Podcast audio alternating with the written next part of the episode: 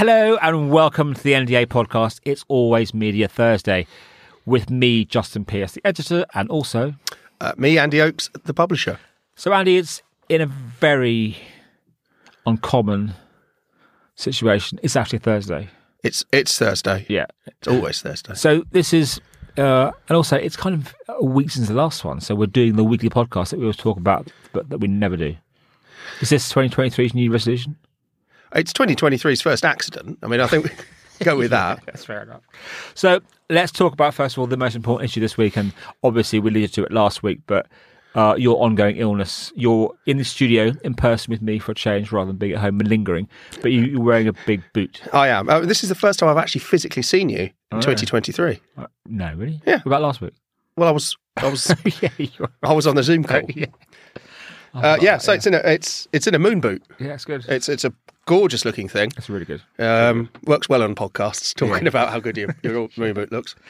Well, that's just because you know a lot of people are worried about you. Well, No people email me. I was emailed by people saying uh, that you and Rob bullied me on last week's podcast. Yeah, Rob Blake from Channel Factory was our guest last week, and Rob Blake from Channel Factory was very mean about you. But then that's what Rob Blake from Channel Factory likes to do. Well, it's the last time he's on my podcast. yeah. Look, loads has happened actually. Uh, the world's totally, totally back. You know, New York back as well. So even Andy's back in action.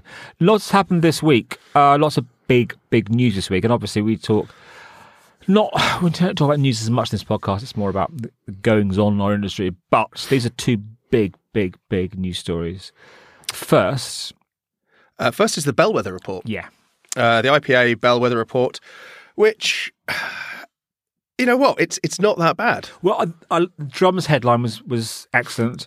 The drummer's always a great way to get the, you know, scoop on this sort of stuff. And the headline was basically, uh, confidence is coming back and budget's up forty percent. Yeah, So, although yes, of course, we're all worried about possible economic downturns, etc. Generally, the view from the marketing industry isn't that bad. Budgets are going up. well, I think there's there's anecdotal stuff going on, and there's these reports, and I think that the truth probably lies somewhere in the middle. I mean, let's not let's not gloss over the fact that Microsoft are laying off ten thousand people. Very true. Um, so they didn't see suddenly see the Bellwether report. Oh, well, these people are fine. Um, and we know, talking to our friends and contacts in the industry, that business is slow. Yes, it is. Uh, and we know from talking to our own teams that lots of people are hold, you know, they're waiting to haven't got budgets sorted that's out for the year. So yes, look, I'm I'm pleased to see that marketing spending on, is up on Q3. That um, certain sectors are doing really really well. I mean, boom time for video, boom time for events as Hmm. well. Looking at the the verticals which did really well, but I think in the that's that's all great. I still still think that in the real world there's a lot of hesitancy. Yeah, there is. There is.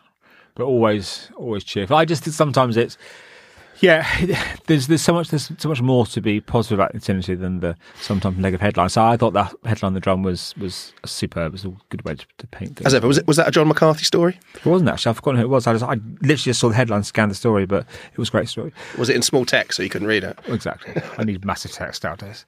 So yeah, good news in the bellwether. Good cautious news from Andy Oakes. Uh, the other big, very positive, I think, story this week was the, second wave of the PwC and ISBA study on on programmatic advertising, and you know.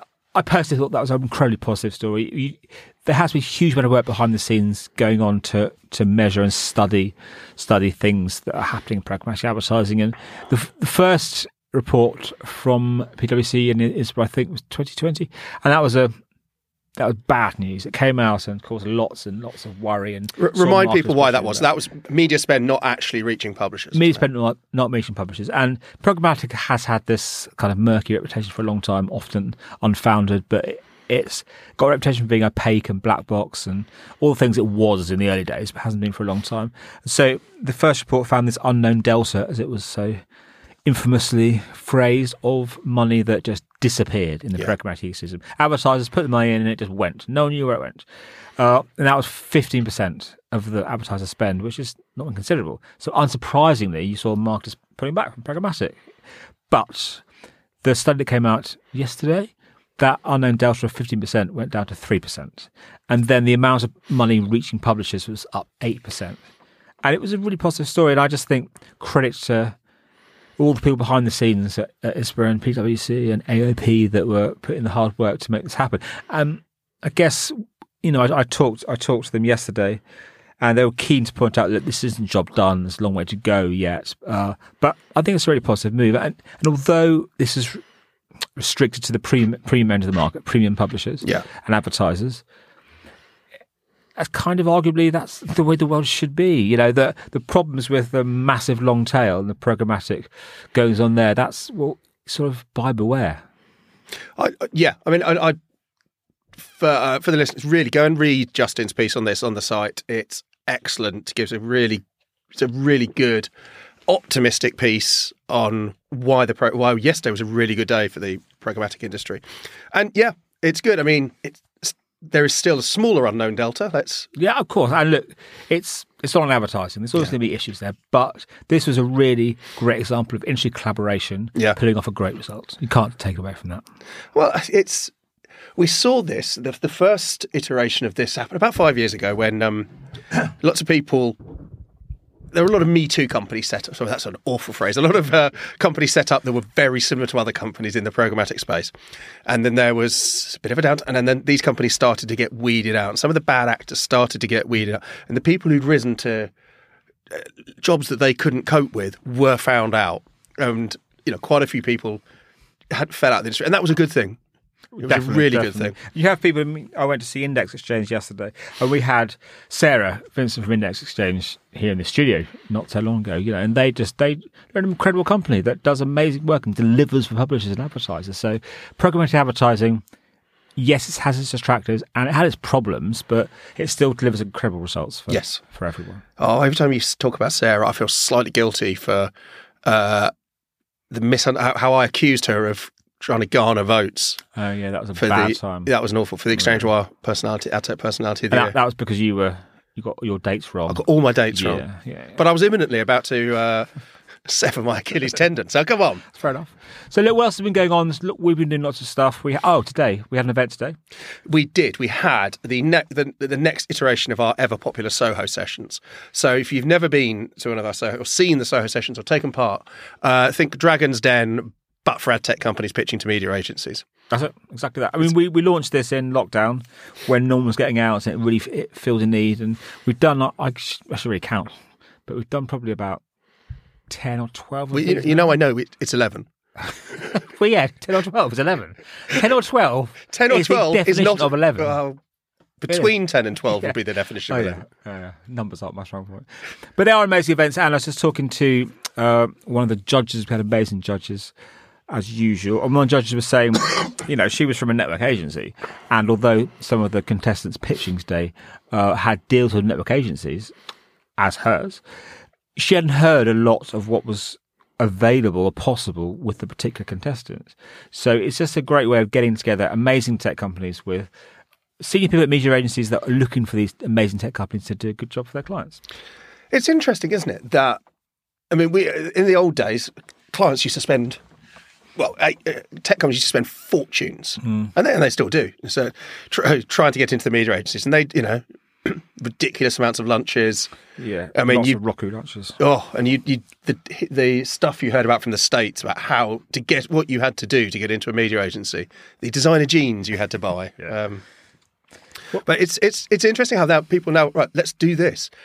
And what I always think is really good, and it's it's a good thing about our industry is that the agencies are really happy to do this. They really are. And I was talking to someone today, one of our judges, who was saying what happened post the pandemic is that agencies have made themselves completely available to clients. Yeah. They're in their house, available at the drop of a hat.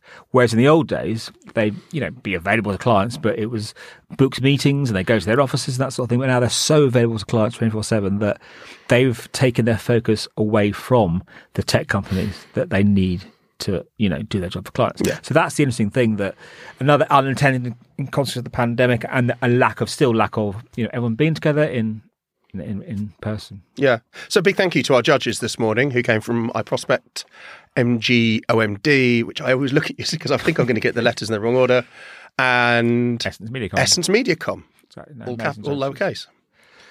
What else has been going on? I mean, Oh well, what's happening Friday? Friday's an interesting one, isn't it? You're going to a breakfast. ah, yes. Actually, tomorrow. Tomorrow I'm going to breakfast. It's the new event from Dmexco founder Christian and Christian Muche. Christian Muche, and we both think this is probably going to be an incredibly important new tentpole event for the industry. We do, and it's in Miami, so that's not Cologne. It's not. Cologne. It's not. Cologne. It's in April, and it's he's. I mean, he he he sort of turned the events world on its head with Dmexco, uh, and he's planning to do the same thing again with Possible. It's yeah, details are just coming out, but it's going to be an amazing event. So yeah, tomorrow morning uh, the Berkeley, there's he's me getting everyone together to talk about what's going to be impossible. Possible really will become the new sort of temple event. I think. He's he's got this aura about him, Christian. I remember the first time I met him. This is years ago when you and I were both at um, New Media Age, and Christian Muche came over with uh, Frank Schneider. Oh, Jumbo was his uh, nickname, and th- they, they told us about their plans. And it wasn't a hopefully this is going to happen. It's yes, we're going to put this event on. It's going to be the biggest event in all of Germany. Everyone's going to come to it. It's going to make this much this much money. and we're going to sell out eight halls. and And well, it did. it did exactly. So the guy's got a track record. He does, and you wouldn't believe the advisory board he's got. I mean, it's a who's who. I know. I had a look at that this morning. It's, it's crazy. So yeah, I'm looking forward to tomorrow morning, and that's again. The, we always talk about events. We always talk about events on this podcast, and events are the lifeblood. And as you pointed out, you know, events were the one one of the shining lights of the IP- IPA Bellwether report today. But this year, events are, events are fully back. You know, our friends at Madfest are getting ready for an incredible event this this July. MediaTel keeps producing event after event. We keep doing events, and I think it's just funny looking back. It wasn't so long ago when there was so much doubt cast just of the potential future at all of the event industry in you know in our market. You- You're right. I mean, the bellwether I was reading here, uh, events was the top performing bellwether category in Q4. Um, so it's got a net balance of plus 5.7% against uh, 4.5% of the previous quarter. So, yeah, amazing. Now, yes, let's be honest, there's some lag still in that from when, when things were bad and they were building themselves back up, but fantastic. And I'm, you know, I'm, I'm glad that the events industry is back because there's some brilliant people in it. And uh, Yeah, definitely are. We, we we're meant to have a special guest on today with us as usual, but our special guest is ill, which is so so. Hope you're okay. I mean, you're not 'cause you're ill, we yeah we That was said with all the empathy and sympathy you, you expressed last week for my my tendon injury. Thanks. Well, I'm just so sorry for everyone that's ill. I'm not. No. But the bonus for the listeners is they get a lot more of you and me, or indeed a shorter podcast. Yeah, exactly. So anyway, we will talk with our guest about Cannes because we're working together for stuff on Cannes. But Cannes, Cannes is here. You can't get away from it now. Every meeting you have, everyone you meet, people are talking about Cannes now. And yes, it's a subject that's overtalked, but it's one you can't ignore. And I think it's something that you, I feel it in the air now much more than a few months ago. So I was talking to one of the agency uh, representatives this morning at our event, and he was saying how the, the events industry for him has polarized, and they are doing smaller, much more focused events. They'd rather have ten of the best people rather than your average. You should have mid-range conference with three hundred people in the room, that sort of thing. So they'd rather do that where there's almost a guaranteed ROI. And then, he and then he says, and can because it's a box ticking exercise and you've got to do it. yeah, oh, that's that's an expensive box ticking exercise. but, But, uh, you just you do. yeah, I know, I know, I know. I'm, and I'm cynical about it every year. And every year I go, I realise why we went. Exactly. No, I've been cynical for the last 20 years, but it's always amazing once you're there. Talking of events and smaller events and focused events, we, we do millions of roundtables, but we've got a great one coming up, which is one subject, one restaurant, one date, one time, but two cities. So we're doing a roundtable on programmatic out of home with our good friends, JCDecaux, in London at the Ivy restaurant and in Manchester at the Ivy restaurant, exactly the same time. Which is going to be quite fascinating to see the again the similar as we found with to Trinity Lunch North, the similarities but the differences between the two cities. So this is essentially the live aid of the That's it. It is. It is. same event, different cities. Yeah. So it's different cities. But who's playing the Phil Collins role of playing at both? Uh. Fa- fact fans, Phil Collins was the only person who did it. So what's the choice? The choice. Well, to be easy, to be fair, it's probably easier to jet between London and Philadelphia than it is to get a train from No, London but to Manchester. Phil, so it was Phil Collins and who else? Well, Phil Collins was the only person that did it, I see. so there is no choice. Uh. You're, you're stumped now, aren't you? You remember Live Aid? You were only seventy-two at the time. I- I'm. I thought I'd have a choice who to be, but No, I'm not being Phil Collins. no. So, are you going to London or Manchester? I know the answer to this. I'm going to London. There's a Tyrone's going to surprise. Manchester. I mean, I, do love Manchester as much as London. Not as much as London, but I do love Manchester very much. But but Tyrone's going. So And we're doing other stuff. Sorry, we talked about the Salford, uh, Soho sessions earlier, but we're doing the Salford sessions. we are exactly Uh, Same in thing, Salford. but it's in Salford. Yeah. I, I, well, I think we'll talk. Manchester will be a subject all this year in this podcast. It, it's it's there's so much happening, so much going on. There's so much that you know is often ignored, and sometimes again, Rob and I talked about it a bit with you on the podcast last week. It's just it's a city that needs its own attention, and although it's part of the same ecosystem as London, this, with the same kind of background framework, they need special focuses on, on each hmm. city. They, you know, they exist on the, in their own ecosystems. Yeah, and it's different sets of clients. It's different. Different clients, different teams, different ag- Yeah. different agencies. I can't believe them. Agencies that you don't hear of down here. So that's kind of it. That's Well- that's a lot. We could still do. We could still do the guest slot with the what the guest normally does. You can't do what's on the desk. Why not? guest. You could do it. Uh, well, okay. I, no, I don't do it. I introduce it. Okay, so now we come to one of our most popular segments, which is insert theme tune here. What's on the desk?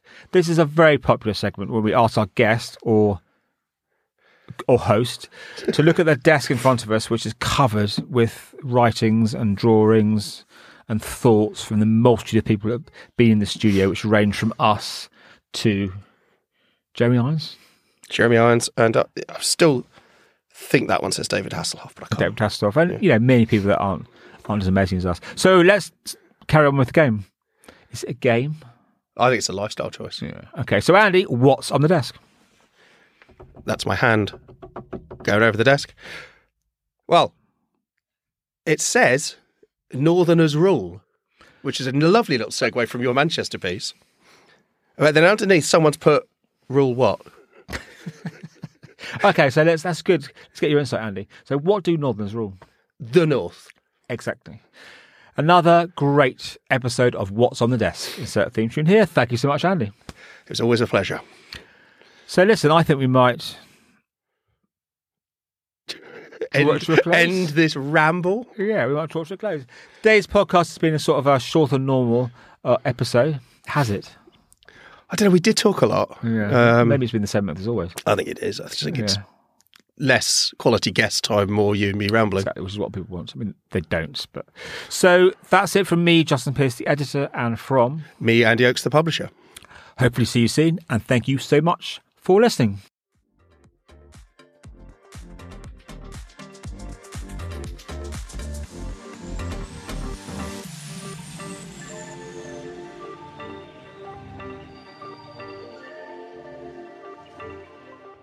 This podcast is a New Digital Age production. New Digital Age is part of the Blue Stripe Group, the communications group for the digital industry. Please go to www.bluestripegroup.co.uk for more information.